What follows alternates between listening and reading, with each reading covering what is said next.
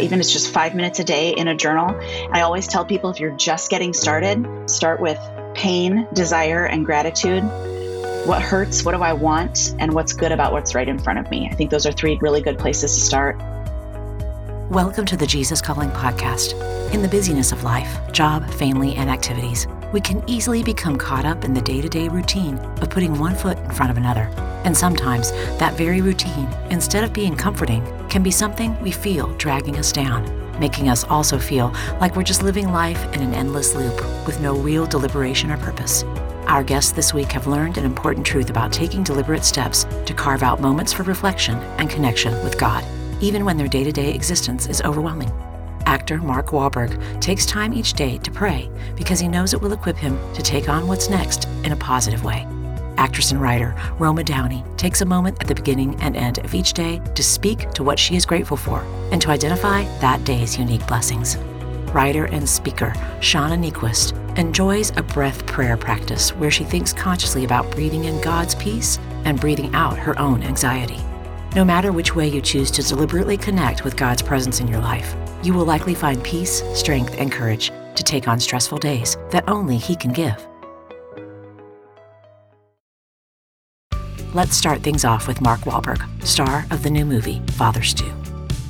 Hi, this is Mark Wahlberg. I am a normal, regular guy from Boston, Massachusetts who's been extraordinarily lucky, and I have been on an amazing journey. And I give all credit due to my faith and my connection, my relationship to the Lord, both personally and professionally. As an actor and a producer, I'm just trying to make really interesting content. I'm trying to entertain people. I'm trying to make people laugh, cry, think, talk, discuss. And as a person of faith, I'm just trying to grow and be better every day and be an example to my wife and to my children and to, you know, the people that look to me as an example. Since I was a teenager, I had gotten into some trouble, and the only place to turn was to the Lord. There was really nobody else there. And then once I did that, all these wonderful people started popping up who were also influenced by the Lord and messengers and people who were serving in various ways, and then all came and touched me. And so when I started focusing my faith, good things started to happen. And so I liked that a lot, so I continued to do that. Obviously, we've had some bumps in the road, especially now with COVID. It's been a couple years since I was able to attend church, and that had never happened. I'd never missed a Mass, uh, and not receiving the Eucharist, not sharing with my fellow servants of God. So it's been a trying time, but you know, things are coming back, and I think we'll, we'll come back stronger than ever and unified together. You know, I, the more people I encounter, the more people that I want to pray mm-hmm. for, and stories that I hear of people that I feel like I need to pray for. Sometimes I have to try to condense my prayer time, and then, of course, reading my daily scripture. And then I feel like, okay, I'm, and then I go and I, I do my workout, and then I feel like I can conquer the day. Whatever is put in front of me, I think I can handle. I feel like I am armed and ready for battle. The name of the movie is Father Stu. Everything about it, uh, all the struggles, all the trials, all the tribulation, all of the the way he dealt with adversity, the way he transformed himself, the when he found his calling, how committed he was and unwavering in his service to God under the most difficult of circumstances. He was a very, very special individual, and he touched a lot of people. And he went back and really tried to communicate the importance of having a relationship with God, with people like him, who were hurt and angry and upset and afraid. And I think there's a lot of people. Be hard pressed to find somebody who's not one of those things in this day and age with all of the different adversity that we're all facing. So, yes, very relatable to everybody. I challenge anybody to say that they don't relate to or identify with him or does the story doesn't touch them in some sort of personal way and i will continue to spread his message across the world and people will get to know all the wonderful things that stu did and why he did them was in service to the lord as a humble servant i would say that no person is beyond redemption as long as they are willing to repent and want to make real change we cannot turn our backs on anybody. This is not about excluding people. This is about including people and opening our arms and our hearts and our homes and everything else to love people and care for them. And when they know that they're loved and cared for and not forgotten, especially people who are on hard times, that means a lot to them and that will encourage people to really, you know, better themselves and, and pass that on to other people. You can watch Mark Wahlberg's newest movie, Father Stu, at a theater near you. Next up, we'll hear from actress and producer Roma Downey, who opens up about the loss of her mother and father and how ever since then she's seen unexpected blessings from God all around her, just when she needs them most.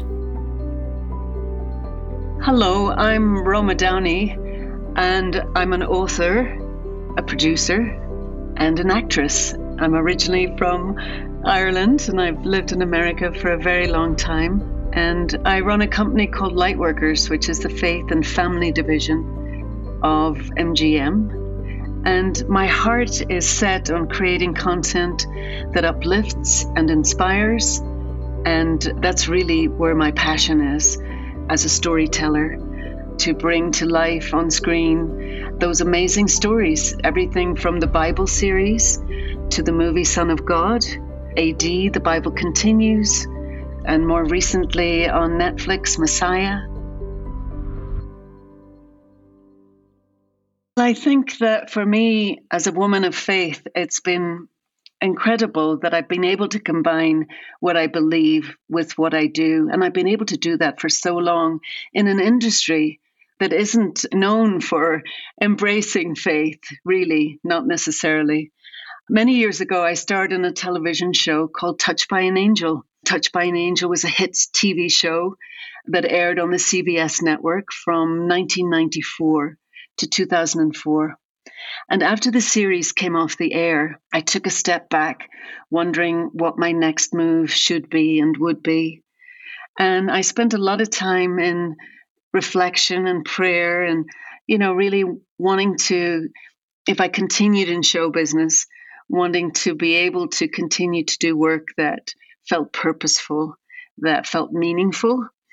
And the kinds of projects that were being offered to me as an actor uh, didn't necessarily fulfill that criteria.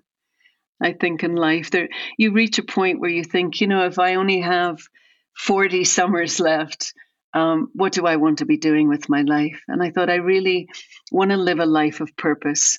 And it was that intention, that thought in my heart that planted the seed that grew into the idea to create a production company, which became Lightworkers Media, that was solely intended to bring forward projects that inspired people, that uplifted people, that motivated people, that reminded people that there is a God and that God loves them.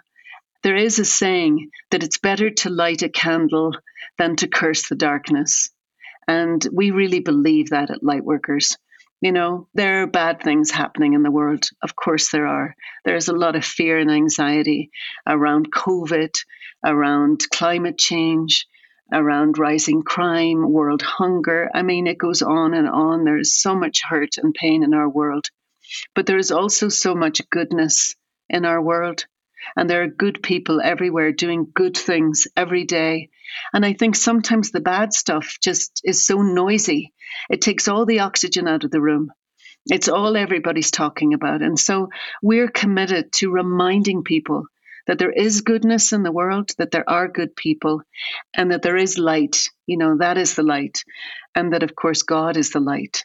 We're just the workers. I mean, I, I know speaking for myself, it's very easy to get trapped in the busyness of our lives. And we can forget to take a moment for ourselves, a moment for each other, or, or a moment for God. And we forget to notice the sometimes surprising blessings He sends. One of my favorite scriptures is Psalm 46, verse 10, which is just to be still and know that I am God, to be still and know.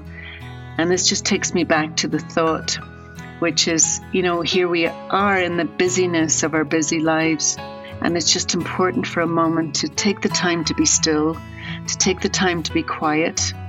You know, what it can be any time of the day, of course, whatever works for you. But for me, I find that the early mornings are the best time. I love the quiet of the morning before the house wakes up. I'm obsessed with sunrise and sunset. Just find them the most beautiful and mysterious times of the day. It's sort of in that half light. It's not quite morning, it's not quite night that I really feel a particular and special closeness to God.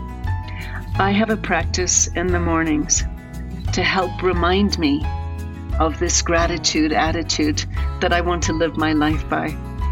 And it's just as simple as this. When you get out of bed in the morning, if, like me, your first action probably is to walk into the bathroom, I put my first foot down on the floor and I say thank, and I put my second foot down on the floor and I say you. And I say thank you with each step I take into the bathroom, and I start my day in gratitude. I'm gratitude for everything, for the birds that sing, for the sun that rises. You know, the Bible tells us to, to pray continually, and thank you can be a prayer, you know, to just say thank you. I find that most of my gratitude is in full force when I'm in nature. I love to be outside. I love to see trees, to see greenery, to see the mountains, to see the oceans. And if I'm feeling a bit down, you know, I just try to get myself outside just to, to see the blue sky or the gray sky. But just to see, there's so much. When you start paying attention to the details in life, and I spend time in Jesus Calling every morning, and it strengthens me and prepares me for the day ahead. So there are many small ways that we learn in our lives how to cope. And I think if you have a gratitude attitude, you can really change your life. You know, the Bible tells us that we all will suffer. No one is spared that. But with the kindness of family and friends, with the love of community, you know, with the support of, of people around you. And I think that we just have to remember to be humble enough to reach out and ask for help if we need it. You know, if we're not coping well, you're not doing well, or you're lonely, or you're isolated, to let somebody know. There's no need to go through these painful periods in your life by yourself. And I know as a person of faith that I'm, you know, I get so much comfort in knowing that I'm never alone, that God is with me, and that I don't have to handle any of these losses by myself. And if you can focus on on all that you have, and everybody has something, even if you're lacking, even if you're hungry, even if you're lonely, there's something you have to be grateful for. And when you set your heart and your intention and your focus on that, and use that as your foundational building block to say, I am grateful for the love of my daughter. And, you know, I sometimes I, I focus on my daughter's face and I see her face if I'm having a down day, and I see her smile. She has a beautiful, radiant smile. And when I see her smile in my mind's eye, it can change my whole day. It can just raise me up. I've almost trained myself to look for the blessings. And the great thing is, when you train yourself to look for the blessings, you find them, you know, and then you start finding that they're everywhere. It's like the, the more you're grateful for, the more you have to be grateful for. To learn more about Roma's work, please visit lightworkers.com and be sure to check out her new devotional, Unexpected Blessings, wherever books are sold. Stay tuned to Shauna Niequist's story after a brief message.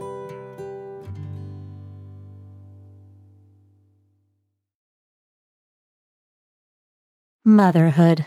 It's a journey like no other, teeming with love, unparalleled dedication, and moments that pierce the very essence of your soul. It's a trek that demands to be celebrated, lauded, and embraced in its entirety. Celebrate the moms in your life this Mother's Day with two beautiful gift books Jesus Calling for Moms by Sarah Young and Grace for the Moment for Moms by Max Lucado. These heartfelt devotionals will remind the moms in your life just how special they are. Jesus Calling for Moms and Grace for the Moment for Moms are available now where all books are sold. During times of transition and unknown next steps, it's more important than ever to cling to the promises of God and to tune your ear to what Jesus has to say. Jesus Calling for Graduates is an encouraging compilation of 150 devotions from Sarah Young's brand. Grads will find topics such as discerning God's will, self worth, trust, support, and much more. Jesus Calling for Graduates is perfect for both high school and college graduates as they embark on the next chapter.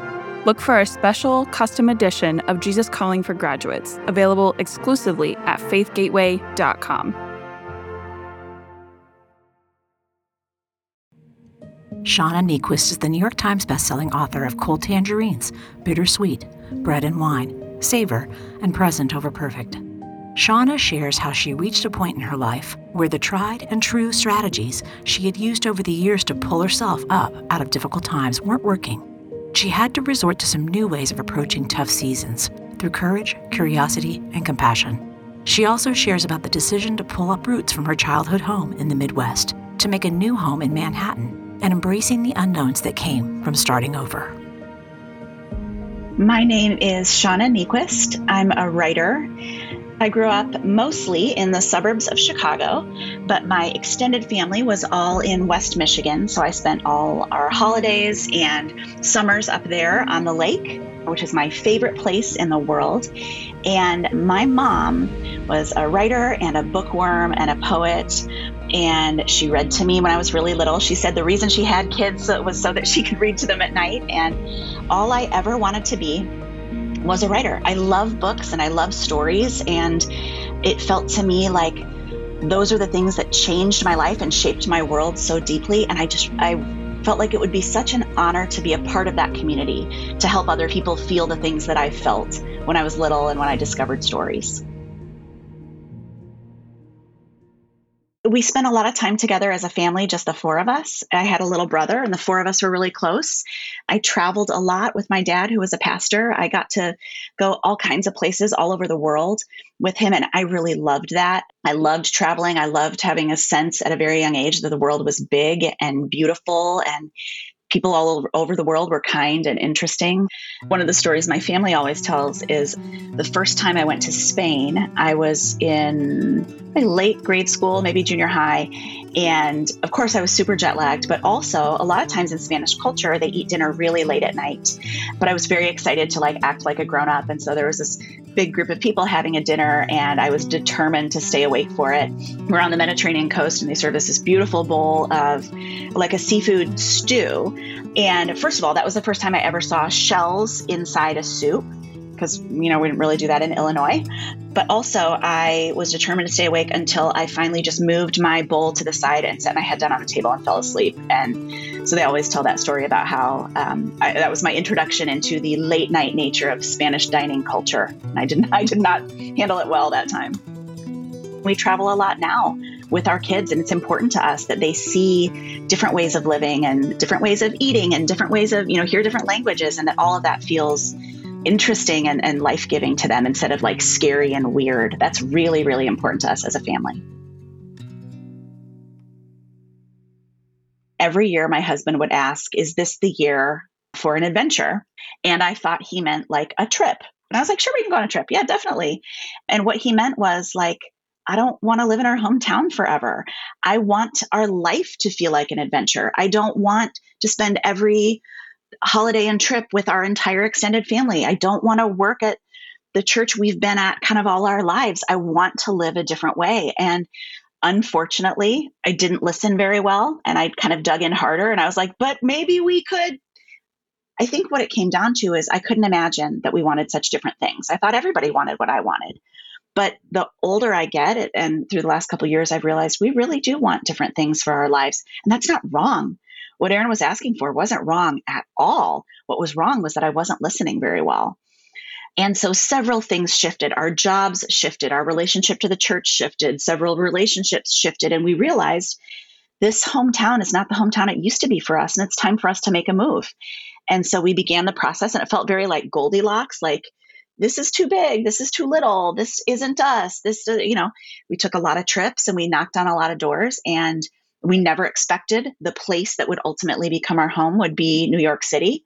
We felt like there was a lot of energy and direction. Like God's graciousness was very apparent and it felt like the path was emerging before every step. And then we moved to Manhattan.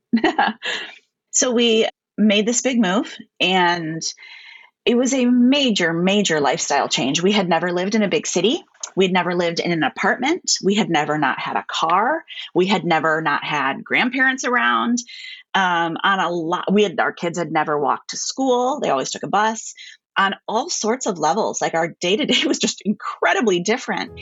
And you know, six weeks or so into the move, I realized that the kids were every day they came home with new questions, and they were actually they were feeling sort of that like resilience fatigue, or maybe like figure it out fatigue or courage fatigue. Like I'm tired of not knowing how to do stuff.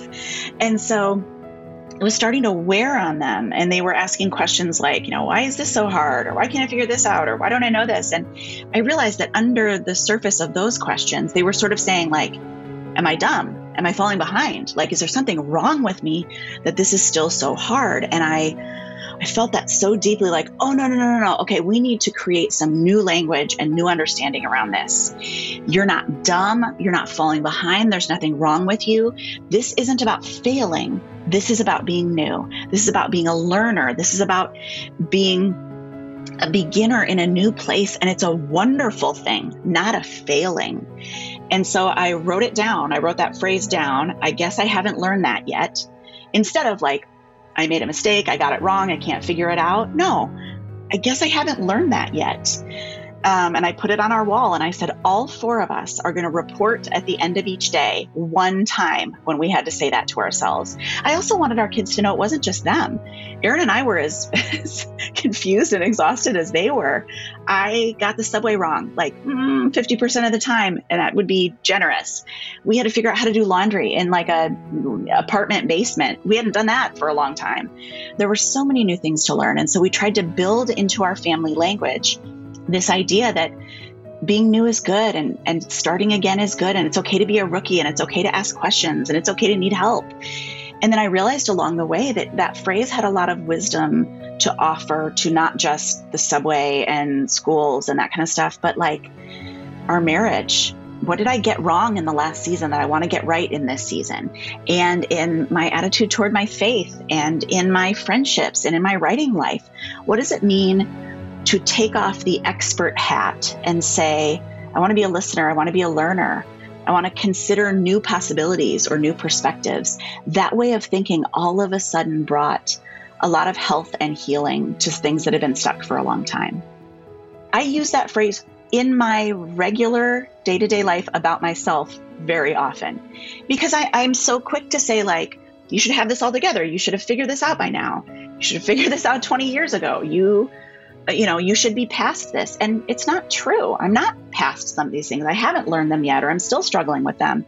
And to it, it is a statement of grace to say, this might not be a failure. This might just be something you're still learning. That feels like a really healthy and healing thing for us to say to ourselves. I love a prayer. I love anything that connects the physical and the spiritual because so much of our culture and our faith experience disconnects the two. And so there's a lot of different ways to do it, but one of the ways to do it would be to choose something that you want to inhale, something that you want to bring into your life, and then to exhale something that you want to expel out of your life. So you could say, I want to breathe in peace and breathe out anxiety. Or a different way to do it is to just pick two phrases, often from scripture or from a song or from a hymn, that feel meaningful to you, and to do one on the inhale and one on the exhale. So you could say, Christ my comforter, for example, on the inhale, and then walk with me. There are certainly more eloquent ways to do it, but the idea is to pray along with what's happening already in your body and to integrate your body and your spirit together and to acknowledge that they are intertwined and that they work together and that our breath in and out is a way of sustaining life in the same way that prayer is a way of sustaining life. So that's one of my favorite practices, especially when I feel a strong sense of like anxiety or disconnection from my body. Those breath prayers kind of bring me back to a grounded place. Jesus listens.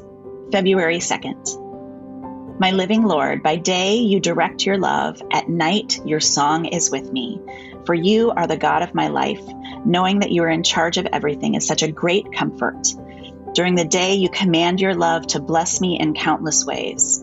So I'll be on the lookout for the many good things you place along my path, searching for your blessings and thanking you for each one I find.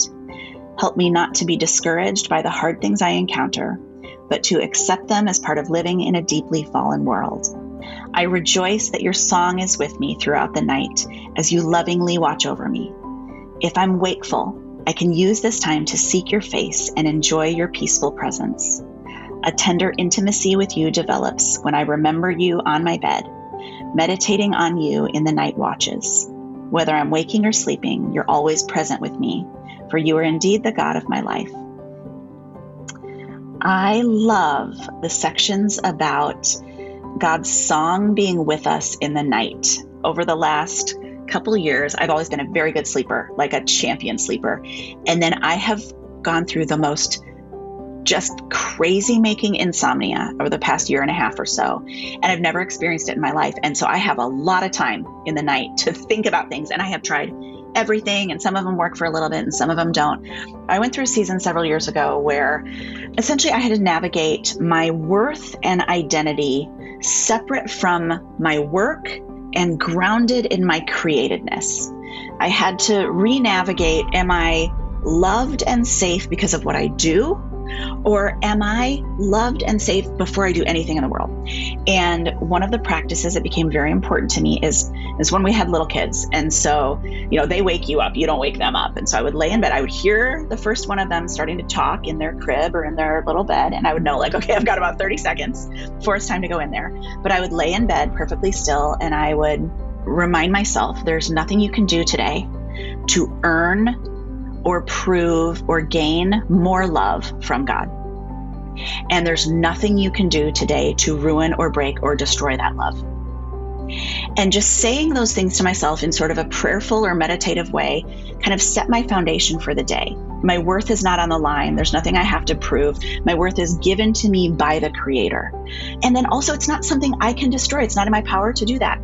The love and worth that God bestows upon every person He creates is not ours to destroy or manage in any way.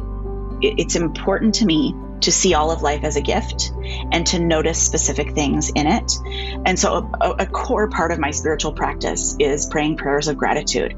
Things are not perfect, but goodness still exists, and every good and perfect gift is from is from God, is from our Father. And so, to acknowledge the goodness of life, even in challenging seasons, especially in challenging seasons, is very important to me. Always encourage people moving is an opportunity to live lightly in a lot of different ways with your stuff, but also with your assumptions and your rules. And then to take it one step further, living lightly, it, like is letting go of a lot of things from the past that you've been hanging on to that don't serve you well anymore. Hanging on to anger, hanging on to unforgiveness, hanging on to guilt about something that you can't fix. There's a way of living lightly that I think applies again to our stuff, to our assumptions, but also to a lot of our relationships. And that's been a very life giving idea for me. When you have lived in the same house for a long time, all of us do this. Um, you will fill every shelf you have. You'll fill every guest room. You'll fill like if you have space for it, you'll fill it up, right? And then the process of moving, we were like, oh gosh, we've been in this house for 10 years. And now we're moving to an 825 square foot apartment. There's no basement, there's no garage, there's no like, we have to downsize on a very serious level. And then through that, we realized we're getting rid of like a lot of stuff, obviously. Tons of dishes, tons of books, tons of clothes, tons of kids' toys. We're also getting rid of a lot of like assumptions about this is the only right way to live, or this is the only way to raise kids, or this is the only this. It sort of, we let go of a lot of those kind of rules about like for example you can only live in the city when you're 25 and then you move to the suburbs or you should never move your kids mid year, or whatever, all those kind of rules we bring in. And I think that's where supporting each other and developing like healthy kind of grounding practices are the only way we're all going to get through this because it is hard. It is exhausting. It is frustrating to feel like the guidelines are changing all the time, even if those are the right changes that, that are being made. And so I think one thing we're seeing, though, in a lot of us is you get better at it over time. You develop these resilient skills and then you use them and then you develop more and you use them more. And so we started off, you know, at plan B and now we're at plan W, but we can get all the way through the alphabet because we've had to learn how. And I hate the process that took us through this, but I love what it yields in us. Those are good skills to have. And then certainly it, for us in a big move, it's easy to get a little bit too isolated and to hear like only your own voice for way too long. And the support that we can offer one another, the the grounding, the kind of perspective and kindness that we can offer to one another, those are real lifesavers. You can find Shauna Niequist's book, I Guess I Haven't Learned That Yet, wherever books are sold. If you'd like to hear more stories about finding God's peace in stressful moments, check out our interview with Ruth Chou Simons.